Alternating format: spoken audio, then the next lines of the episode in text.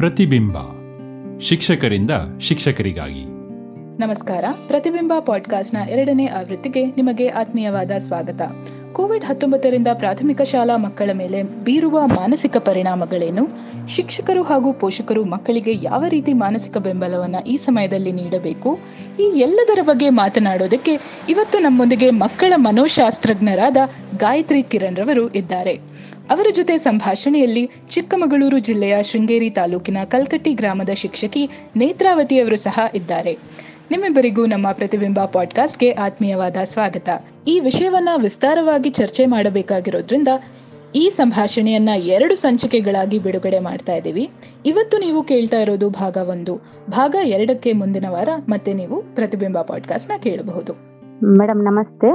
ಇವತ್ ನಾವು ಹತ್ತು ವರ್ಷಕ್ಕಿಂತ ಕಡಿಮೆ ವಯಸ್ಸಿನ ಮಕ್ಕಳ ಮೇಲೆ ಈ ಕೋವಿಡ್ ನೈನ್ಟೀನ್ ಈ ಸಾಂಕ್ರಾಮಿಕ ರೋಗದ ಪರಿಣಾಮ, ಈ ಸಂದರ್ಭದಲ್ಲಿ ನಾವು ಶಿಕ್ಷಕರಾದವರು ಹಾಗೂ ಪೋಷಕರು, ಅದರಲ್ಲೂ ಗ್ರಾಮೀಣ ಭಾಗದಲ್ಲಿ ಮತ್ತೆ ಸಣ್ಣ ನಗರ ಭಾಗದ ಜನರು ಈ ಸನ್ನಿವೇಶವನ್ನ ಯಾವ ರೀತಿಯಲ್ಲಿ ಎದುರಿಸಬಹುದು ಅನ್ನೋದ್ರ ಬಗ್ಗೆ ಒಂದಷ್ಟು ಮಾಹಿತಿಗಳನ್ನ ಮಾತಾಡ್ಲಿಕ್ಕೆ ಸೇರಿದ್ದೀವಿ ಮೇಡಮ್ ಯಾಕೆಂದ್ರೆ ಒಂದ್ ಮಾತಿದೆ, ಯಾವುದೇ ರೋಗಕ್ಕೆ ಔಷಧಿಗಿಂತ ಮುಖ್ಯ ಒಂದಷ್ಟು ಧೈರ್ಯದ ಮಾತುಗಳು ಒಂದಷ್ಟು ಸಾಂತ್ವನದ ಮಾತುಗಳು ಬೇಗ ಚೇತರಿಸಿಕೊಳ್ಳುವಿಕೆಗೆ ಕಾರಣ ಆಗುತ್ತೆ ಅಂತ. ಹಾಗಾಗಿ ಮೇಡಮ್ ನಾನು ಇವತ್ತು ಒಂದಷ್ಟು ಮಾಹಿತಿಗಳನ್ನ ಒಂದಷ್ಟು ಪ್ರಶ್ನೆಗಳನ್ನ ಶಿಕ್ಷಕಿಯಾಗಿ ಜೊತೆಗೆ ಒಬ್ಬಳು ಪೋಷಕಿಯಾಗಿಯೂ ಸಹ ಎಲ್ಲರ ಪರವಾಗಿ ಒಂದಷ್ಟು ಪ್ರಶ್ನೆಗಳನ್ನ ನಿಮ್ಗೆ ಕೇಳ್ಬೇಕು ಅನ್ಕೊಂಡಿದೀನಿ ಮೇಡಮ್ ನಮಸ್ಕಾರ ನೇತ್ರಾವತಿ ಅವರೇ ಹೇಳಿ. ಮೇಡಮ್ ಇವಾಗ ನಮ್ಗೆ ಎಲ್ರಿಗೂ ಗೊತ್ತಿದೆ ಕೋವಿಡ್ ನೈನ್ಟೀನ್ ಈಗ ಮುಂದಿನ ಅಲೆ ಹತ್ತು ವರ್ಷದ ಕೆಳಗಿನ ಮಕ್ಕಳಿಗೆ ಪ್ರಭಾವ ಬೀರ್ತಾ ಇದೆ ಅಂತ. ಈ ಸಂದರ್ಭದಲ್ಲಿ ನನ್ನ ಮೊದಲನೇ ಪ್ರಶ್ನೆ ಮೇಡಮ್ ಈಗ ಹತ್ತು ವರ್ಷಕ್ಕಿಂತ ಕಡಿಮೆ ವಯಸ್ಸಿನ ಮಕ್ಕಳಿಗೆ ಈ ಸಾಂಕ್ರಾಮಿಕ ರೋಗದಿಂದ ಉಂಟಾಗುವ ಪರಿಣಾಮಗಳೇನು ಮೇಡಮ್ ಈಗ ಆಗ್ಲೇ ಎರಡು ವೇವ್ ಅನ್ನೋದು ಎರಡು ಹಂತಗಳು ಬಂದು ಹೋಗಿದೆ ಕೋವಿಡ್ ನೈನ್ಟೀನ್ ಸೋಂಕದು. ಅದರಲ್ಲಿ ಸುಮಾರಷ್ಟು ದೊಡ್ಡವ್ರಿಗೆ ಎಫೆಕ್ಟ್ ಆಯ್ತು. ಮೊದಲನೇದು, ಎರಡನೇದು ತುಂಬಾ ಭಾರಿಯಾಗಿ ಬಂತು. ಹಾಗಾಗಿ ಈಗ ಮೂರನೇದು ಬರುತ್ತೆ ಅಂತಾರೆ. ಮತ್ತೆ ಮಕ್ಕಳಿಗೆ ಈಗಾಗಲೇ ಒಂದ್ ಸ್ವಲ್ಪ ಒಂದು ಪರ್ಸೆಂಟೇಜ್ ಮಕ್ಕಳಿಗೆ ಪ್ರಭಾವ ಬೀರ್ತಾ ಇದೆ. ಅದು ಅಲ್ಲದೇನೆ ನಾವ್ ಇವಾಗ ನೋಡ್ಬೇಕಾಗಿರೋದು ಏನಂದ್ರೆ, ಈ ಮಕ್ಕಳ ಮೇಲೆ ಯಾವ ರೀತಿಯ ಮಿಕ್ಕಿದ ಪರಿಣಾಮ, ಸೋಂಕು ಒಂದು. ಬಟ್ ಈ ರೀತಿಯಲ್ಲಿ ಹೇಗೆ ಮಕ್ಕಳ ಬೆಳವಣಿಗೆಗೆ ಏನ್ ಪರಿಣಾಮ ಆಗ್ತಿದೆ ಅಂತ. ಏನಂದ್ರೆ ಮೊದಲನೇ ನಾವು ಜ್ಞಾಪಕ ಇಟ್ಕೋಬೇಕಾಗಿರೋದು, ಪರಿಚಿತವಾಗಿ ಎಲ್ಲ ಚಟುವಟಿಕೆ ಒಂದು ಸುಮಾರಷ್ಟು ನಿಂತು ಹೋಗಿದೆ. ಎರಡನೇ ವೇವಲ್ಲಿ ಎರಡನೇ ಹಂತದಲ್ಲಿ ನಾವು ನೋಡಿರ್ಬೋದು ಮಕ್ಕಳು ಆಟ ಆಡಕ್ಕೂ ಹೋಗ್ತಿಲ್ಲ, ಬೇರೆಯವರನ್ನ ಮೀಟ್ ಮಾಡಕ್ಕೂ ಹೋಗ್ತಿಲ್ಲ, ಸ್ಕೂ, ಶಾಲೆ ಅಂತೂ ಒಂದು ವರ್ಷ, ಒಂದು ನಾಲ್ಕು ವರ್ಷ ಆಯ್ತು ಹೋಗಿದೆ. ಸೊ ಹಾಗಾಗಿ ಮಕ್ಕಳಿಗೆ ಪರಿಚಿತ ಚಟುವಟಿಕೆಗಳು ಎಲ್ಲ ನಿಂತು ಹೋಗಿದೆ. ತಿಳಿದಿರೋ ಜೀವನ ಶೈಲಿ ಎಲ್ಲ ಬದಲಾವಣೆ ಆಗಿದೆ ಮಕ್ಕಳಿಗೆ. ಅಂದ್ರೆ ಈ ಕೆಲವೊಮ್ಮೆ, ಆ, ಬೇರೆ ಊರಿಗೆ ಬಂದಿದ್ದಾರೆ ಮಕ್ಕಳು ಅಥವಾ ಟೌನ್ನಲ್ಲಿ ಇದ್ದವರು ಊರಿಗೆ ಬಂದ್ಬಿಟ್ಟಿದ್ದಾರೆ ಅಥವಾ ಮೂವ್ ಮಾಡಿದ್ದಾರೆ ಅಂದ್ರೆ ಊರೇ ಬದಲಾಯಿಸಿದ್ದಾರೆ. ಹಾಗಾಗಿ ಸಾಕಷ್ಟು ಮಕ್ಕಳಿಗೆ ಗೊತ್ತಿರೋ ಇದರಿಂದ ಸುಮಾರು, ಮೊದಲನೇದು ನೋಡೋಣ ಅಂದ್ರೆ ಮಾನಸಿಕ ಭಾವನಾತ್ಮಕ ಪರಿಣಾಮಗಳು. ಇದು ಸುಮಾರಷ್ಟು ನಾವು ಗಮನಕ್ಕೆ ತರೋದಿಲ್ಲ ಯಾವಾಗ ನಮಗೇನ್ ಅನ್ಸುತ್ತೆ, ಓ, ಸ್ಕೂಲ್ ಮುಚ್ಚಿದೆ, ಪಾಠ ಕಳೆದು ಹೋಗ್ತಾ ಇದೆ, ಪಾಠ ಲಾಸ್ ಆಗ್ತಾ ಇದೆ ಮಕ್ಕಳ ಪಾಠ ನಡೀತಾ ಇಲ್ಲ ಅಂತ. ಹೌದು, ಬೌದ್ಧಿಕ ಪರಿಣಾಮಗಳು ತುಂಬಾ ಇದೆ. ಯಾಕೆಂದ್ರೆ ಸುಮಾರಷ್ಟು ಸಿಗೋ ಪ್ರಚೋದನೆ ಮಕ್ಕಳಿಗೆ ಸಿಗ್ತಾ ಇಲ್ಲ. ಶಾಲೆಗೆ ಹೋಗೋರು, ಏನಾದ್ರು ಹೊಸ ಹೊಸ ಕಲಿಯೋದು ಜೊತೆಯಲ್ಲಿ ಸಾಮಾಜಿಕ ಪರಿಣಾಮಗಳು ಬೀರುತ್ತೆ. ಏನಂದ್ರೆ ನಾವು ಸ್ನೇಹಿತರನ್ನು ಮೀಟ್ ಮಾಡ್ತಾ ಇಲ್ಲ. ಸ್ನೇಹಿತರು ಸಿಗ್ತಾ ಇಲ್ಲ. ನಾವು ಕಲಿಯೋದು ಸುಮಾರು ಯಾವಾಗ, ಯಾವ ರೀತಿಯಲ್ಲಿ ಅಂದ್ರೆ ಸ್ನೇಹಿತರ ಜೊತೆ ಕೂಡಿ ಇಂಟರಾಕ್ಷನ್ ಅಂತೀವಿ. ಅಂದ್ರೆ ಬೆರೆಯೋದು. ಸ್ನೇಹಿತರ ಜೊತೆ ಬೆರೆಯೋದ್ರಿಂದ ಸಾಕಷ್ಟು ನಾವು ಕಲಿತೀವಿ. ಹಾಗಾಗಿ ಸಾರಿ ಅದೊಂದು ರೀತಿಯಲ್ಲಿ ಅದು ನಿಂತು ಹೋಗಿದೆ. ಹಾಗೆ ಮಾನಸಿಕ ಮತ್ತೆ ಭಾವನಾತ್ಮಕ ಪರಿಣಾಮಗಳು ಏನಂದ್ರೆ ಈಗ ಸ್ಥಿತಿ ಹೆಂಗಿರಬಹುದು? ಮೂರು ರೀತಿ ಇರಬಹುದು ಒಂದು, ಆ, ಸೋಂಕು ತಗುಲಿರೋದು ಅದರದ್ದೇ ವೆರೈಟಿ ಔಟ್ಕಮ್ಸ್ ಇರ್ಬೋದು. ಅಂದ್ರೆ ತಂದೆ ತಾಯಿಗೆ ಪೋಷಕರಿಗೆ ಸೋಂಕು ತಗಲಿರ್ಬೋದು ಮನೇಲಿ ಬೇರೆಯವ್ರಿಗೆ ಸೋಂಕು ತಗಲಿರ್ಬೋದು ಸಮುದಾಯದಲ್ಲಿ ಸುಮಾರು ಜನಕ್ಕೆ ಸೋಂಕು ತಗಲಿರ್ಬೋದು ಅದರಿಂದ ಹುಷಾರಾಗಿ ವಾಪಸ್ ಬಂದಿರ್ಬೋದು. ಅಥವಾ ಆಸ್ಪತ್ರೆಗೆ ಹೋಗಿರ್ಬೋದು. ಅಥವಾ ತೀರ್ ಹೋಗಿರ್ಬೋದು. ಯಾವ ರೀತಿಯ ಪರಿಣಾಮನೂ ಇರಬಹುದು. ಸೊ ಅದೊಂದು ಸ್ಥಿತಿ ಇದೆ. ಎರಡನೇದು ನಾವು ತುಂಬಾ ಜಾಗರೂಕವಾಗಿರ್ಬೇಕು ಅಂತ ಒಂದು ಸ್ಥಿತಿ ಇದೆ. ಏನು? ಆರ್, ಆರಡಿ ದೂರ ಇರಬೇಕು ಎಲ್ಲರಿಗಿಂತ ಮತ್ತೆ ಕೈ ತೊಳ್ಕೋಬೇಕು ಯಾವಾಗಲೂ ಮಾಸ್ಕ್ ಧರಿಸ್ಬೇಕು, ಇದೆಲ್ಲ ಮಕ್ಕಳಿಗೆ ಹೊಸ್ತು. ನಾವು ನಮ್ಮ ದೇಶದಲ್ಲಿ ಸ್ಪೆಷಲಿ ಎಲ್ಲರೂ ಜೊತೆ ಕೂಡಿ ಇರೋದು ಮಕ್ಕಳಂತೂ ಸಾಕಷ್ಟು ಹತ್ತತ್ರನೇ ಆಟ ಆಡೋದು, ಅದೆಲ್ಲ ಸಹಜ, ರೈಟ್? ಸೊ ಹಾಗಾಗಿ ಇವಾಗ ಎಲ್ಲರೂ ದೂರ ಇರಬೇಕು ಮಾಸ್ಕ್ ಹಾಕೋಬೇಕು, ಎಲ್ಲಿಗೆ ಹೋಗಿ ಬಂದ್ರು ಕೈ ತೊಳ್ಕೋಬೇಕು. ಇದೆಲ್ಲ ಒಂದ್ ರೀತಿಯಲ್ಲಿ ಜಾಗರೂಕತೆಗೋಸ್ಕರ ಒಳ್ಳೇದು ಮಾಡಲೇಬೇಕು, ಬಟ್ ಇದೆಲ್ಲ ಹೊಸದು ಮಕ್ಕಳಿಗೆ ಮೂರನೇದು ಏನು ಅಂದ್ರೆ ಮಕ್ಕಳಿಗೆ ಸೋಂಕು ತಗೊಳ್ಳೋದು ಈಗ ಸಾಕಷ್ಟು ಪರ್ಸೆಂಟೇಜ್ ಮಕ್ಕಳಿಗೂ ಅದು ಬರ್ತಾ ಇದೆ. ಅದನ್ನ ನಾವು ಇಗ್ನೋರ್ ಇಗ್ನೋರ್ ಮಾಡೋದಕ್ಕೆ ಆಗ್ತಾ ಇಲ್ಲ.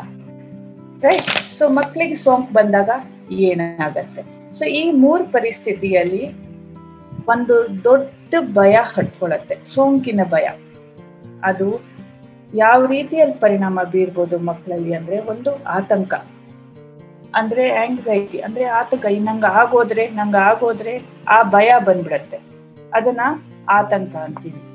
ಮತ್ತೆ ಒತ್ತಡ. ನಮ್ಮ ತಂದೆ ತಾಯಿಗಾದ್ರೆ ಏನು ನಮ್ಮ ಸುತ್ತಮುತ್ತ ಜನಗಳಿಗಾದ್ರೆ ಏನು ಆ ರೀತಿಯ ಒತ್ತಡ ಆಗ್ಬೋದು. ಮತ್ತೆ ದುಃಖ ಯಾರನ್ನಾರು ಕಳ್ಕೊಂಡಿದ್ರೆ ಹತ್ರದಲ್ಲಿ ತಾತ, ಅಜ್ಜಿ ಅಥವಾ ಬೇಕಿದ್ ಯಾರೇ ಇರ್ಬೋದು ಯಾರನ್ನಾರು ಕಳ್ಕೊಂಡಿದ್ರೆ ದುಃಖ ಆಗತ್ತೆ. ಮತ್ತೆ ಗೊಂದಲ, ಅಂದ್ರೆ ಯಾರ ಮಾ, ಯಾರ ಮಾತು ಕೇಳಬೇಕು, ಏನು ಕರೆಕ್ಟ್ ಮಾಹಿತಿ ಯಾವುದು, ಅದ್ರ ಬಗ್ಗೆ ಗೊಂದಲ ಆಗತ್ತೆ.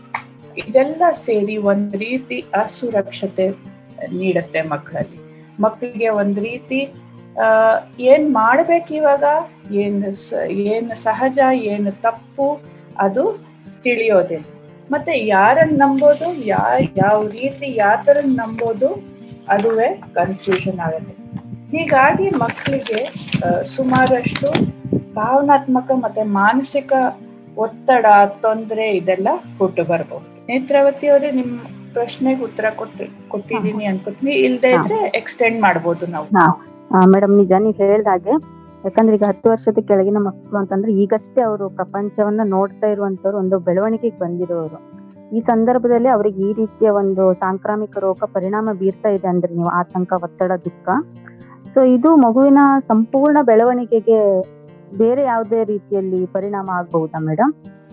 ಪರಿಣಾಮ ಆಗೋದು ಅಂದ್ರೆ ಈಗ ಒಂದ್ ಒಂದ್ ಕ್ಷೇತ್ರದಲ್ಲಿ ಯಾವಾಗ ನಮ್ಮ ಬೆಳವಣಿಗೆ ಕಡಿಮೆ ಆಗ್ತಾ ಹೋಗುತ್ತೆ ಅಥವಾ ಸರಿಯಾಗಿ ನಡೆಯಲ್ಲ ಆವಾಗ ಮಿಕ್ಕಿದ ಎಲ್ಲ ಕ್ಷೇತ್ರಗಳಲ್ಲೂ ಅದ್ರ ಪರಿಣಾಮ ಬೀಳುತ್ತೆ. ಇವಾಗ ನಾನು ಒಂದ್ ಸಣ್ಣ ಎಕ್ಸಾಂಪಲ್ ಕೊಡ್ತೀನಿ. ನಮ್ಗೆ ತುಂಬಾ ಒತ್ತಡ ಇದೆ ಅನ್ಕೊಳ್ಳಿ. ತುಂಬಾ ಭಯ ಆಗ್ತಿದೆ ಅನ್ಕೊಳ್ಳಿ. ಅವಾಗ ನೀವು ಏನಾದ್ರು ಒಂದು ಹೊಸ್ದು ಹೇಳ್ಕೊಟ್ಟಾಗ ನನಗೆ ಅದು ಅರ್ಥ ಆಗೋದಿಲ್ಲ. ಯಾಕೆಂದ್ರೆ ನನ್ನ ಮನಸ್ಸು, ನನ್ನ ಮೆದುಳು ಎಲ್ಲ ಗಮನ ಯಾತ್ರ ಮೇಲೆ ಕೊಡ್ತಾ ಇದೆ, ನನಗೆ ಆಗ್ತಿರೋ ಭಯದ ಮೇಲೆ ಕೊಡ್ತಾ ಇದೆ. ಸೊ ಹಾಗಾಗಿ ನಂದು ಮಾನಸಿಕ ಬೆಳವಣಿಗೆನೂ ಕಡಿಮೆ ಆಗ್ತಾ ಹೋಗುತ್ತೆ. ನನಗೆ ಭಯ ಆದಾಗ ನನಗೆ ಭಾಷೆ ಸರಿಯಾಗಿ ಹೊರಡಲ್ಲ. ಹಾಗಾಗಿ ಭಾಷೆ ಬೆಳವಣಿಗೆನೂ ನನಗೆ ಸರಿಯಾಗಿ ಆಗಲ್ಲ. ಸೊ ಹಾಗಾಗಿ ಈ ಒತ್ತಡ ಅಂತೀವಲ್ಲ, ಸ್ಟ್ರೆಸ್ ಅಂತೀವಿ ಇಂಗ್ಲಿಷಲ್ಲಿ ಒಂದು ನಿಜವಾದ ಡೇಂಜರ್ ಅಥವಾ ಅಪಾಯ, ನಿಜವಾದ ಅಪಾಯ ಬಂದಾಗ ಒಂದು ನಮಗೆ ರಿಯಾಕ್ಷನ್ ಬರುತ್ತೆ ಶರೀರದಲ್ಲಿ. ಏನು ಅಂದ್ರೆ ಅದನ್ನ ಫೈಟ್ ಮಾಡೋದಕ್ಕೆ. ಬಟ್ ಯಾವಾಗ ನಮ್ಗೆ ಒತ್ತಡ ಆಗಕ್ ಶುರು ಆಗತ್ತೆ ಆವಾಗ ಆ ಭಯನೂ ನಮ್ ತಲೆಯಲ್ಲೇ ಇರತ್ತೆ, ಅದರ ಪರಿಣಾಮನೂ ನಮ್ ತಲೆಯಲ್ಲೇ ಇರತ್ತೆ. ಅದು ಮುಖ್ಯವಾಗಿ ತುಂಬಾ ಹಾನಿಕಾರಕ.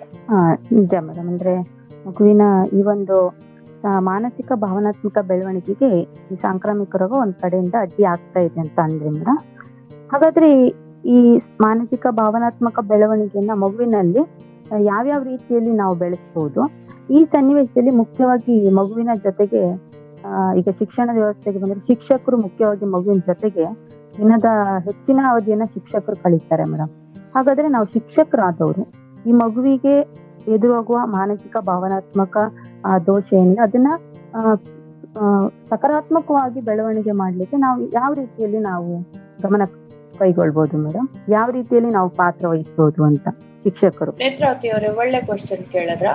ಮೊದಲು ಶಿಕ್ಷಕರಾಗೋರು, ಆ, ಎರಡ್ ರೀತಿಯಲ್ಲಿ ನೀವು ಸಹಾಯ ಕೊಡ್ಬೋದು. ಒಂದು ನಿಮ್ ಪೋಷಕರ ಜೊತೆ ನೀವು ರಿಲೇಶನ್ಶಿಪ್ ಬೆಳೆಸ್ಬೇಕು. ಅಂದ್ರೆ ಇಂಟ್ರಾಕ್ಷನ್ ಬೆಳೆಸ್ಬೇಕು. ಪೋಷಕರಿಗೆ ಬೆಂಬಲ ಕೊಡಬೇಕು. ಆ ಬೆಂಬಲ ಹೆಂಗೆ ಕೊಡ್ತೀರಾ? ಬರೀ ಮಾತನಾಡಿ ಕೊಡಬೇಕು. ಈಗ ಯಾಕೆಂದ್ರೆ ನೀವು ವಿಸಿಟ್ ಮಾಡೋ ಹಂಗಿಲ್ಲ, ನೀವು ಮುಖಾಮುಖಿ ಮಾತಾಡೋ ಹಂಗಿಲ್ಲ ಅವ್ರ ಹತ್ರ. ಫೋನ್ ಮೇಲೆ ಅಥವಾ ಯಾವ ರೀತಿಯಲ್ಲಿ ಇನ್ಫಾರ್ಮೇಶನ್ ತಲುಪಿಸ್ತೀರೋ ಅವ್ರಿಗೆ ನೀವು ಬೆಂಬಲ ಕೊಡಬೇಕು ಪೋಷಕರಿಗೆ. ಮುಖ್ಯವಾಗಿ ಬೆಂಬಲ ಬರೋದು ಸರಿಯಾದ ಮಾಹಿತಿಯಿಂದ. ಸೊ ಅದೊಂದು ಶಿಕ್ಷಕರಾದ ಎಲ್ಲರಿಗೂ ಒಂದು ಒಂದು ರೀತಿಯಲ್ಲಿ ಸಹಜವಾಗಿ ಮಾಡೋ ಕೆಲಸ ಆಗೋಗುತ್ತೆ. ಸರಿಯಾದ ಮಾಹಿತಿ ತಲುಪಿಸೋದು ಪೋಷಕರಿಗೆ, ಮಾರ್ಗದರ್ಶನ ನೀಡೋದು ಮತ್ತೆ ನಂಬಿಕೆ ಹುಟ್ಟಿಸೋದು. ಅದು ಏನಂದ್ರೆ, ನಂಬಿಕೆ, ನೀವು ಒಬ್ಬರೇ ಅಲ್ಲ. ಈ ಸೋಂಕು ಬಂದಾಗ ಅಥವಾ ಪರಿವಾರದಲ್ಲಿ ಯಾರಿಗೆ ಸೋಂಕು ಬಂದರು ಏನ್ ಅನ್ಸತ್ತೆ ಎಲ್ಲಾರ್ಗೂ? ಅಯ್ಯೋ, ನಮ್ಮೊಬ್ರು ಮನೆಗೆ ಬಂದಿರೋದು ಇನ್ಯಾರಿಗೂ ಆಗಿಲ್ಲ, ಹಿಂಗೆ ನಾವೇನೋ ತಪ್ಪು ಮಾಡಿರ್ಬೇಕು, ಅದು ಇದು ಅಂತ ಭಾವನೆಗಳು ಬರುತ್ತೆ, ಪೋಷಕರಿಗೆ ಸೊ ಆವಾಗ ಟೀಚರ್ಸು ಅದನ್ನ ಆ ನಂಬಿಕೆ ನೀವು ಬೆಳೆಸ್ಬೇಕು ಆ ಪೋಷಕರಲ್ಲಿ. ಯಾವ ರೀತಿಯಲ್ಲಿ ಅಂದ್ರೆ ಸರಿಯಾದ ಮಾಹಿತಿ ಕೊಟ್ಟು, ಸೋಂಕಿನ ಬಗ್ಗೆ ಇರ್ಬೋದು, ಅದರ ಆರೈಕೆ ಬಗ್ಗೆ ಇರ್ಬೋದು, ಅದರ ಜಾಗರೂಕತೆ ಬಗ್ಗೆ ಇರ್ಬೋದು ಸಹಾಯ ಎಲ್ಲೆಲ್ಲಿ ಸಿಗತ್ತೆ ಮತ್ತೆ ಅದನ್ನು ಹೇಗೆ ಪಡೆಯೋದು, ಅದ್ರ ಬಗ್ಗೆ ಇರ್ಬೋದು, ವ್ಯಾಕ್ಸಿನೇಷನ್ ಬಗ್ಗೆ ಇರ್ಬೋದು, ಇದೊಂದು ಡೈರೆಕ್ಟ್ ನೀವು ಬೆಂಬಲ ಕೊಡೋದಕ್ಕೆ ಮಾಡಬಹುದು ಮಾಹಿತಿ ತಲುಪಿಸೋದು. ಎರಡನೇದು, ಒಂದ್ ಸ್ವಲ್ಪ ನಿಮ್ಮ ಏರಿಯಾದಲ್ಲಿ ಸಮುದಾಯಿಕ ಭಾವನೆ ಬೆಳೆಸ್ಬೇಕು.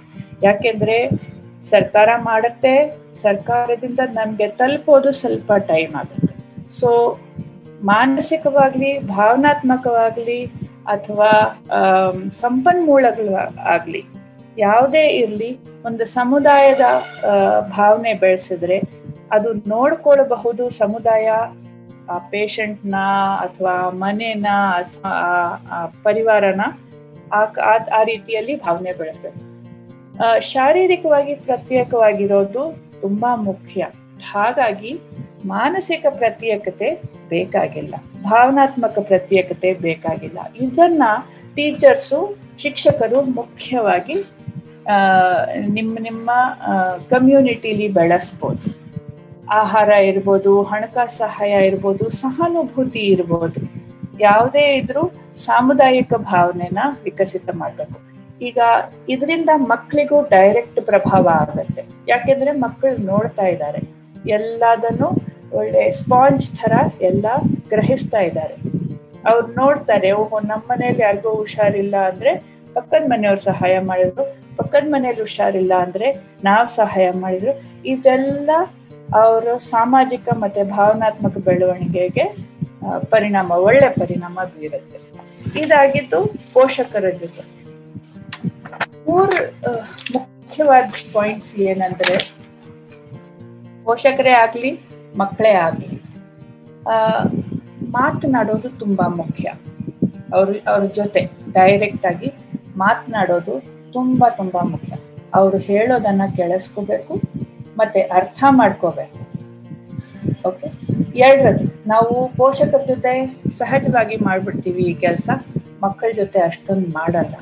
ಸೊ ಯೋಚಿಸಿ ಕಾನ್ಶಿಯಸ್ ಆಗಿ ಮಕ್ಕಳ ಜೊತೆನೂ ನಾವು ಮಾತನಾಡಬೇಕು ಅವ್ರು ಹೇಳೋದನ್ನ ಕೇಳಿಸ್ಕೋಬೇಕು ಮತ್ತೆ ಅರ್ಥ ಮಾಡ್ಕೋಬೇಕು ಇದು ಕೇಳಿಸ್ಕೊಳ್ಳೋದು. ಎರಡನೇದು ಸಮಾಧಾನ ಮಾಡಬೇಕು. ತುಂಬಾ ಮಕ್ಕಳಿಗೆ ಯಾಕೆಂದ್ರೆ ಅರ್ಥ ಆಗ್ತಿಲ್ಲ ಅವ್ರಿಗೆ ಏನ್ ನಡೀತಾ ಇದೆ ಸುತ್ತಮುತ್ತ ಅಂತ.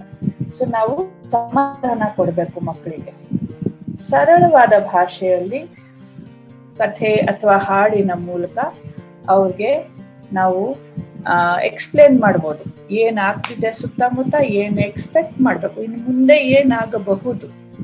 ಭಯ ಪಡಿಸ್ತೇನೆ. ಭಯ ಪಡಿಸೋದು ಏನಕ್ಕೂ ಉಪಯೋಗ ಆಗಲ್ಲ. ಬಟ್ ಸಮಾಧಾನ ಮಾಡಬೇಕು.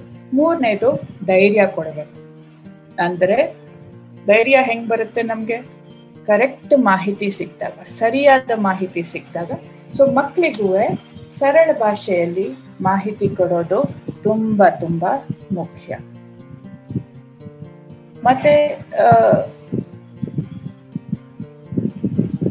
ಸಾರಿ ಹಾ ಇನ್ನೊಂದು ಏನಕ್ಕೆ ಧೈರ್ಯ ಬರುತ್ತೆ ಅಂದ್ರೆ, ಹೇಗ್ ಧೈರ್ಯ ಬರುತ್ತೆ ಅಂದ್ರೆ ಅವ್ರನ್ನ ನೋಡ್ಕೊಳ್ಳೋರು ಇದ್ದಾರೆ ಅಂತ ನಾವು ಆ ಧೈರ್ಯ ಕೊಡ್ಲೇಬೇಕು ಮಕ್ಳಿಗೆ. ಈಗ ಮಕ್ಳಿಗೆ ಏನಾಗತ್ತೆ? ಹತ್ತು ವಯಸ್ಸು, ಹತ್ತು ವರ್ಷದ ವಯಸ್ಸು ಕೆಳಗಿನ ಮಕ್ಳಿಗೆ ಡಿಪೆಂಡೆನ್ಸಿ ಇನ್ನೂ ತುಂಬಾ ಇರುತ್ತೆ. ಹದಿನೆಂಟು, ಹತ್ತೊಂಬತ್ತು ವರ್ಷ ಆದಮೇಲೆ ಸರಿ, ನಾನು ನೋಡ್ಕೋತೀನಿ, ಒಬ್ನೇ ಇರ್ತೀನಿ, ಒಬ್ಳೆ ಇರ್ತೀನಿ ಮನ್ಲಿ ಅಥವಾ ಆಸ್ಪತ್ರೆಗೆ ಹೋಗಿದ್ದಾರೆ, ತಂದೆ, ತಾಯಿ ಬಂದ್ಬಿಡ್ತಾರೆ ವಾಪಸ್ಸು, ಅದೆಲ್ಲ ತಿಳುವಳಿಕೆ ಬಂದಿರತ್ತೆ. ಈ ಮಕ್ಕಳಿಗೆ ಮುಖ್ಯವಾಗಿ ನನ್ನನ್ನು ಯಾರು ನೋಡ್ಕೋತಾರೆ? ಆ ಭಯಕ್ಕೇನೆ ತುಂಬಾ ಒತ್ತಡ ಆಗುತ್ತೆ. ಸೊ ನೀವು ಮಕ್ಕಳ ಜೊತೆ ಮಾತಾಡಿದಾಗ ಧೈರ್ಯ ಕೊಡಿಸ್ಬೇಕು. ಏನಂತ? ನಮ್ಮ ಹತ್ರ ಸಂಪನ್ಮೂಲಗಳಿದೆ. ತಂದೆ ತಾಯಿ ಇಲ್ಲದೆ ಇದ್ರೆ ಬೇರೆಯವರಿದ್ದಾರೆ ನಿಮ್ಮನ್ನ ನೋಡ್ಕೊಳ್ಳಕ್ಕೆ ಮತ್ತೆ ಸರ್ಕಾರದ ವತಿಯಿಂದನು ಒಂದಷ್ಟು ಏನೇನೋ ಉಪಲಬ್ಧ, ಎಲ್ಲ ಸಹಾಯತೆಗಳು ಸಿಗತ್ತೆ ನಿಮ್ಗೆ ಅಂತ. ಅದು ಸರಳ ಭಾಷೆಯಲ್ಲಿ ಮಕ್ಕಳಿಗೆ ಹೇಳ್ಬೇಕು. ಮೂರನೇದು ಏನಾಗಿದೆ ನೇತ್ರಾವತಿ ಅವರೇ ಅಂದ್ರೆ ಈಗ ಸನ್ನಿವೇಶ ಹೆಂಗಾಗಿದೆ ಅಂದ್ರೆ ಸುಮಾರಷ್ಟು ಜನ ಕೆಲಸ ಕಳ್ಕೊಂಡಿರ್ಬೋದು. ಸುಮಾರಷ್ಟು ಪರಿವಾರಗಳಿಗೆ ಹಣಕಾಸಿನ ಒತ್ತಡ ಇರ್ಬೋದು. ಎಲ್ಲರೂ ಮನೆಯಲ್ಲೇ ಕೂತಿದ್ದಾರೆ ಸುಮಾರು ಟೈಮಿಂದ. ಈ ಒಂದ್ ರೀತಿಯಲ್ಲಿ ಕೆಟ್ಟದಕ್ಕೆ, ಕೆಟ್ಟದ್ ನಡೆಯೋದಕ್ಕೂ ಅವಕಾಶ ಜಾಸ್ತಿ ಆಗ್ತಾ ಇದೆ. ಏನಂದ್ರೆ ಕೌಟುಂಬಿಕ ಹಿಂಸೆ. ಇದು ಒಂದು, ಇದ್ರ ಮೇಲೆ ಟೀಚರ್ಗಳು ನನ್ನ ಪ್ರಕಾರ teacher, anganwadi workers, ASHA workers ಒಂದು ರೀತಿಯಲ್ಲಿ ಕಣ್ಣಿಟ್ಟಿರ್ಬೋದು. ಇದೆಲ್ಲ ಆದಾಗ ಒಂದು ಶಿಕ್ಷಕರು ಅಥವಾ ಸಮುದಾಯದ ಹಿರಿಯರು ಏನಾದ್ರು ಮಧ್ಯಸ್ಥಿಕೆ ಮಾಡಿ ಅದನ್ನ ತಡೆ ಹಿಡಿಲೇಬೇಕು ಯಾಕೆಂದ್ರೆ ಇದರಿಂದ ಮಕ್ಕಳಿಗೆ ಆ ಅಸಹಾಯತೆ ಭಾವನೆ ಅದು ಈಗ ಬಂದರೆ ಅದು ಇಡೀ ಜೀವನವೆಲ್ಲ ಹೋಗಲ್ಲ. ಹಾಗಾಗಿ ಇದನ್ನ ಮುಖ್ಯವಾಗಿ ತಡೆ ಹಿಡಿಬೇಕು ಸ್ಕೂಲ್ ನಿಲ್ತು, ಆಯ್ತು, ಅದು ಅದು ಒಳ್ಳೇದ ಆಗ್ಲಿಲ್ಲ ಬಟ್ ಇದು ನಡೆದ್ರೆ ಮನೇಲಿ ಅಂದ್ರೆ ಕೌಟುಂಬಿಕ ಹಿಂಸೆ ನಡೆದ್ರೆ ಮನೇಲಿ ಅದರ ಪರಿಣಾಮ ತುಂಬಾ ತುಂಬಾ ಜಾಸ್ತಿ ಆಳವಾಗಿ ಹೋಗುತ್ತೆ ಮಕ್ಕಳಿಗೆ, ಮತ್ತೆ ಮಾನಸಿಕ ಒತ್ತಡ ತುಂಬಾ ಜಾಸ್ತಿ ಕೊಡುತ್ತೆ. ಇನ್ನು ಈ ವಯಸ್ಸಲ್ಲಿ ಈ ಈ ರೀತಿಯ ಒತ್ತಡ ಬಂದಾಗ ಅದು ಅದ್ರ ಪರಿಣಾಮ ಇಡೀ ಜೀವಮಾನಕ್ಕೆ ಉಳಿ ಹೋಗುತ್ತೆ. ಹಾಗಾಗಿ ಯಾವಾಗ ಶಿಕ್ಷಕರ ಮಧ್ಯಸ್ಥಿಕೆ ಅಥವಾ ಸಮುದಾಯದ ಹಿರಿಯರ ಮಧ್ಯಸ್ಥಿಕೆ ನಡೆಯಲ್ವೋ ಆವಾಗ ನನ್ನ ಪ್ರಕಾರ ನೀವು ಮಕ್ಕಳ ಸಹಾಯವಾಣಿದು ಉಪಯೋಗ ತಗೊಳ್ಳೋದು ತುಂಬಾ ತುಂಬಾ ಉಪಯುಕ್ತ ಆ ಟೈಮಲ್ಲಿ. ಟೆನ್ ನೈನ್ ಏಟ್ ಹತ್ತು, ಒಂಬತ್ತು, ಎಂಟು ಈ ನಂಬರ್ನ ನೀವು ಉಪಯೋಗಿಸ್ಬೇಕು. ಮೇಡಮ್ ನೀವು ಹೇಳಿದ್ರಿ, ಇಂಥ ಸಂದರ್ಭದಲ್ಲಿ ಮಗುವಿಗೆ ಕೌಟುಂಬಿಕ ಹಿಂಸೆ ಜೊತೆ ಜೊತೆಗೆ ಈ ರೋಗವು ಸೇರಿದಾಗ ಆ ಮಗುವಿನಲ್ಲಿ ತುಂಬಾನೇ ಒತ್ತಡಗಳಾಗ್ಬೋದು. ಈಗ ನಮ್ಮ ಗಮನಕ್ಕೆ ಬಂದಂಗೆ ನಾವು ಶಿಕ್ಷಕರಾದವರು, ಆ ಮಗುವಿನ ಒತ್ತಡ ಅಥವಾ ಭಯವನ್ನ ಯಾವ ರೀತಿಯಲ್ಲಿ ಗುರುತಿಸಬಹುದು, ಮತ್ತೆ ನಾವ್ ಹೇಗೆ ಅದನ್ನ ಮಗುವಿಗೆ, ಆ, ಒತ್ತಡ ಆಗದ ಹಾಗೆ ನೋಡ್ಕೊಳ್ಳೋದು ಮೇಡಮ್ ಈ ಬಗ್ಗೆ ಒಂದು ಮಾಹಿತಿ ಕೊಡಿ ಮೇಡಮ್ ಈ ರೀತಿಯಲ್ಲಿ ಅಲ್ಲಿ ಈಗ ಜೀವನ ವಾಪಸ್ ಬರೋದು ಸ್ವಲ್ಪ ಹೊತ್ತ ಆಗೋ ಟೈಮಲ್ಲಿ ನಿಮ್ಗೆ ಮುಖ್ಯವಾಗಿ ಸಂಪರ್ಕ ಬೆಳೆಸೋದು ಹೆಂಗೆ ಅಂದ್ರೆ ಫೋನ್ ಉಳಿಯೋದು. ಫೋನ್ ಮೂಲಕ ನೀವು ಸಂಪರ್ಕ ಬಳಸಬೇಕು. ಯಾವ ರೀತಿಯಲ್ಲಿ ನಿಮ್ಮ ಸಮುದಾಯದಲ್ಲಿ ಟಚಲ್ಲಿ ನಿಮಗೆ ನಿಮ್ಗೆ ಗೊತ್ತಾಗತ್ತೆ ಎಲ್ಲಿ ನಡೀತಾ ಇದೆ ಇಂಥದ್ದು ಕೌಟುಂಬಿಕ ಹಿಂಸೆ, ಮತ್ತೆ ಯಾವ ಮಕ್ಕಳಿಗೆ ಒತ್ತಡ ಇರಬಹುದು, ಅವ್ರ ಮೂಲಕ ನೀವು ಒಂದು ಒಂದ್ ಒಂದ್ ಸಂಪರ್ಕ ಮೂಡಿಸಿದ್ರೇನೆ ಅದು ಒಂದೊಂದ್ಸತಿ ಆ ಒತ್ತಡ ಇಡೀ ಪರಿವಾರದಲ್ಲಿ ಒತ್ತಡ ಕಡಿಮೆ ಮಾಡಬಹುದು. ಸೊ ಮುಖ್ಯವಾಗಿ ಜ್ಞಾಪಕ ಇಟ್ಕೊಳ್ಳಿ ಮಾತನಾಡೋಣ ತಿರ್ಗಾ ಅದೇ ಹೇಳ್ತಿರೋದು, ಮಾತನಾಡಬೇಕು ಮಾತನಾಡಬೇಕು ಮಾತನಾಡಬೇಕು. ಯಾಕೆಂದ್ರೆ ಸುಮಾರಷ್ಟು ಈ ಕೋವಿಡ್ ನೈನ್ಟೀನ್ ಹೆಂಗೆ, ಅದ್ರ ರೀತಿ ಹೇಗೆ ಅಂದ್ರೆ ಎಲ್ಲರಿಗೂ ಅನ್ಸಕ್ ಶುರು ಆಗತ್ತೆ ನನ್ಗೊಬ್ರಿಗೆ ಬಂದಿರೋದು, ನಮ್ಮನೆಗೊಬ್ರಿಗೆ ಬಂದಿರೋದು ಇದು ಇನ್ಯಾರಿಗೂ ಆಗ್ತಾ ಇಲ್ಲ. ಮಿಕ್ಕಿದೆಲ್ಲರೂ ಚೆನ್ನಾಗಿದ್ದಾರೆ. ನಾವು ಮಾತ್ರ ಹಿಂಗಿದೀವಿ ಅದ್ ಹಂಗಲ್ಲ. ಆದ್ರೂ ಒತ್ತಡ ಬೆಳೆದಾಗ ಆ ಭಾವನೆ ಬರ್ತಾ ಹೋಗುತ್ತೆ. ಆತಂಕ ಬೆಳೆದಾಗ ಆ ಭಾವನೆ ಬರಕ್ ಶುರು ಆಗುತ್ತೆ ಹಾಗಾಗಿ ನೀವು ಸಂಪರ್ಕದಲ್ಲಿ ಇರಲೇಬೇಕು. ಶಿಕ್ಷಕರ ಆದಾಗ ಪೋಷಕರ ಸಂಪರ್ಕದಲ್ಲಿ ಇರಬೇಕು, ಆದಷ್ಟು ಮಕ್ಕಳ ಸಂಪರ್ಕದಲ್ಲಿ ಇರಬೇಕು. ಆವಾಗ ನೀವು ಪೋಷಕರಿಗೆ ಹೇಳ್ಕೊಡ್ಬೋದು, ಹೇಗೆ ಮಕ್ಕಳ ಮಕ್ಕಳಲ್ಲಿ ಒತ್ತಡದ ಚಿಹ್ನೆಗಳನ್ನ ಗುರುತಿಸೋದು. ಹೇಗೆ ಗುರ್ತಿಸ್ಬೋದು ಅವರು ಮನೆಯಲ್ಲಿ. ಮಕ್ಕಳು ಒತ್ತಡದಿಂದ ಹೋಗ್ತಿದ್ದಾರೆ ಅಥವಾ ತುಂಬಾ ಭಯ ಪಡ್ತಿದ್ದಾರೆ ಅಥವಾ ಆತಂಕ ಪಡ್ತಿದ್ದಾರೆ ಅಥವಾ ಯೋಚಿಸ್ತಾ ಇದ್ದಾರೆ. ಅದ್ರ ಬಗ್ಗೆ ಮಕ್ಕಳ ಪೋಷಕರೇ ಅವರನ್ನ ಚಿಹ್ನೆಗಳನ್ನ ಗುರುತಿಸಬಹುದು ಸೊ ಇವಾಗ ಮಕ್ಕಳಿಗೆ ಪೋಷಕರು ಹೆಂಗೆ ಗುರುತಿಸ್ಬೋದು ಮಕ್ಕಳಿಗೆ ಒತ್ತಡ ಆಗ್ತಾ ಇದೆ? ಮೊದಲನೇದು ನಿದ್ರೆ ಕೆಡೋದು. ಮಕ್ಕಳ ನಿದ್ರೆ ಕೆಟ್ಟಾಗ ಯಾಕಂದ್ರೆ ಸುಮಾರು ಮಕ್ಕಳು ದೈಹಿಕವಾಗಿ ಅಥವಾ ಚೆನ್ನಾಗಿ ಬೆಳವಣಿಗೆ ಆಗಿದ್ರೆ ನಿದ್ದೆ ಒಂದು ಚೆನ್ನಾಗಿ ನಡೆಯುತ್ತೆ. ಸೊ ನಿದ್ದೆ ಕೆಡೋದು ಮೊದಲನೇ ಚಿಹ್ನ ಯಾಕೆ ಏನಾದ್ರು ಒಂದು ತೊಂದರೆ ಆಗ್ತಿರಬಹುದು ಊಟ ಊಟ ಮಾಡದೇ ಇರೋದು, ಸೇರ್ದೇ ಇರೋದು, ಅಸಹಿಸ್ಕೊಳ್ಳೋದು. ಇದು ಆಕ್ಚುಲಿ ಏನಾಗುತ್ತೆ ಅಂದ್ರೆ ಒತ್ತಡದ ಎಲ್ಲಾ ಚಿಹ್ನೆಗಳು ಒಂದ್ ರೀತಿಯಲ್ಲಿ ಯಾವುದೋ ಒಂದು ರೋಗದ ಹಾಗೆ ಭಾವನೆ. ಬಟ್ ಆಕ್ಚುಲಿ ಅದು ರೋಗ ಇರಲ್ಲ. ಎಲ್ಲ ಒತ್ತಡದ ಸೂಚನೆಗಳು. ರೈಟ್ ಸೊ ನಿದ್ರೆ ಬರದೇ ಇರೋದು, ಊಟ ಸೇರದೆ ಇರೋದು, ಅಸಹಿಸ್ಕೊಳ್ಳೋದು ಊಟ ಕೆಟ್ಟ ಕನಸುಗಳು. ರೆಗ್ಯುಲರ್ ಆಗಿ ಕೆಟ್ಟ ಕನಸುಗಳು ಬರೋದು ಭಯ ಪೀಡ ಭಯ ಪಡಿಸೋ ಕನಸುಗಳು ಬರೋದು ಏನು ಕಾರಣ ಇಲ್ಲದೆ ಕೆಲವೊಮ್ಮೆ ಹೊಟ್ಟೆ ನೋವು, ಕೆಲವೊಮ್ಮೆ ತಲೆನೋವು ಅಂಥದ್ದೆಲ್ಲ ಕಂಪ್ಲೇಂಟ್ಸ್ ಮಾಡ್ತಾರೆ ಮಕ್ಕಳು. ಅದು ಒಂಟಿಯಾಗಿರೋದಕ್ಕೆ ಭಯ ಪಡೋದು, ಅಂಟ್ಕೊಳ್ಳೋದು ಪೋಷಕರಿಗೆ. ಇನ್ ಹೋಗ್ಬೇಡ ಎಲ್ಲೂ, ನನ್ ಜೊತೆನೆ ಇರು, ನಾನು ಅಲ್ಲಿ ಒಬ್ಳೆ ಹೋಗಲ್ಲ, ಅಲ್ಲಿ ಒಬ್ನೆ ಹೋಗಲ್ಲ ಬಾತ್ರೂಮ್ ಹೋಗಲ್ಲ, ಒಬ್ನೆ ನಿದ್ದೆ, ಒಬ್ನೆ ಮಾಡಲ್ಲ, ನನ್ ಜೊತೆ ಮಲ್ಕೋಬಾ. ಇದೆಲ್ಲ ಹಿಂದೆ ಇಲ್ದೆ ಇರೋ ಚಿಹ್ನೆಗಳು ಇವಾಗ ಬರಕ್ ಶುರುವಾಗತ್ತೆ. ಮತ್ತೆ ಹೊಸ ಭಯಗಳು. ಅಲ್ಲಿ ಏನೋ ಮರದ ಹಿಂದೆ ಏನೋ ಇದೆ, ಮರದಲ್ಲಿ ಏನೋ ಇದೆ. ಮತ್ತೆ ಯಾವಾಗಲೂ ದುಃಖವಾಗಿರೋದು ಸುಮ್ಮನೆ ಕೂತಿರೋದು, ಒಬ್ರೆ ಕೂತಿರೋದು, ಇದೆಲ್ಲ ರೀತಿ ಏನಾದ್ರು, ಆ, ಕಂಡು ಬಂದ್ರೆ ನೀವು ಈ ಪೋಷಕರಿಗೆ ಎನ್ಕರೇಜ್ ಮಾಡಬೇಕು ಏನಾರು ಸಹಾಯ ಪಡ್ಕೊಳ್ಳಿ ಯಾವ ರೀತಿ ಸಹಾಯ? ಅಥವಾ ನಿಮ್ಮ ಹತ್ರ ಮಾತಾಡ್ಲಿ, ಅಥವಾ ಸುತ್ತಮುತ್ತ ಸಮುದಾಯದಲ್ಲಿ ಯಾರು ಹಿರಿಯರು ಯಾರು ತಿಳಿದಿರೋರು, ಯಾರ ಜೊತೆ ಅವರು, ಆ, ಹತ್ರದ ಸಂಬಂಧ ಇರತ್ತೆ, ಆ ರೀತಿ ಜನಗಳ ಹತ್ರ ಮಾತಾಡಬಹುದು. ಅಥವಾ ಟೆನ್ ನೈನ್ ಏಟ್ ತಿರ್ಗಾ ಅವರು ಅವ್ರ ಜೊತೆನೂ ನೀವು ಮಾತಾಡಬಹುದು ಮಕ್ಕಳ ಸಹಾಯವಾಣಿಗೂ ಫೋನ್ ಮಾಡಿದ್ರು ಸಹಾಯ ನೀಡ್ತಾರೆ. ಕೇಳುಗರೆ ಇಷ್ಟೊತ್ತು ನಮ್ಮ ಜೊತೆ ಇದ್ದಿದ್ದಕ್ಕೆ ಧನ್ಯವಾದಗಳು. ಇಂದಿನ ಸಂಚಿಕೆಯನ್ನ ಇಲ್ಲಿಗೆ ನಿಲ್ಲಿಸೋಣ. ಮತ್ತಷ್ಟು ಮಾಹಿತಿಯನ್ನ ನಾವು ಮುಂದಿನ ವಾರದ ಸಂಚಿಕೆಯಲ್ಲಿ ಕೇಳಬಹುದು. ಮುಂದಿನ ವಾರ ಮತ್ತೆ ಭೇಟಿಯಾಗೋಣ. ಧನ್ಯವಾದಗಳು. ತಾವೆಲ್ಲರೂ ಅಕ್ಷರ ಫೌಂಡೇಶನ್ ಆಯೋಜಿಸಿದ ಈ ಧ್ವನಿ ಸಂಭಾಷಣೆಯನ್ನು ಇಷ್ಟಪಟ್ಟಿದ್ದೇರೆಂದು ಭಾವಿಸುತ್ತೇವೆ. ನಿಮ್ಮದೇ ಆದ ಆಸಕ್ತಿದಾಯಕ ಕಥೆ ಇದ್ದಲ್ಲಿ ನಿಮ್ಮ ಧ್ವನಿ ಸುರಳಿಯನ್ನು ಈ ದೂರವಾಣಿ ಹಾಗೂ ವಾಟ್ಸ್ಆ್ಯಪ್ ಸಂಖ್ಯೆಯೊಂದಿಗೆ ಹಂಚಿಕೊಳ್ಳಿ. ಒಂಬತ್ತು ಎಂಟು ನಾಲ್ಕು ಐದು ಸೊನ್ನೆ ಏಳು ಒಂಬತ್ತು ಐದು ಒಂಬತ್ತು ಸೊನ್ನೆ.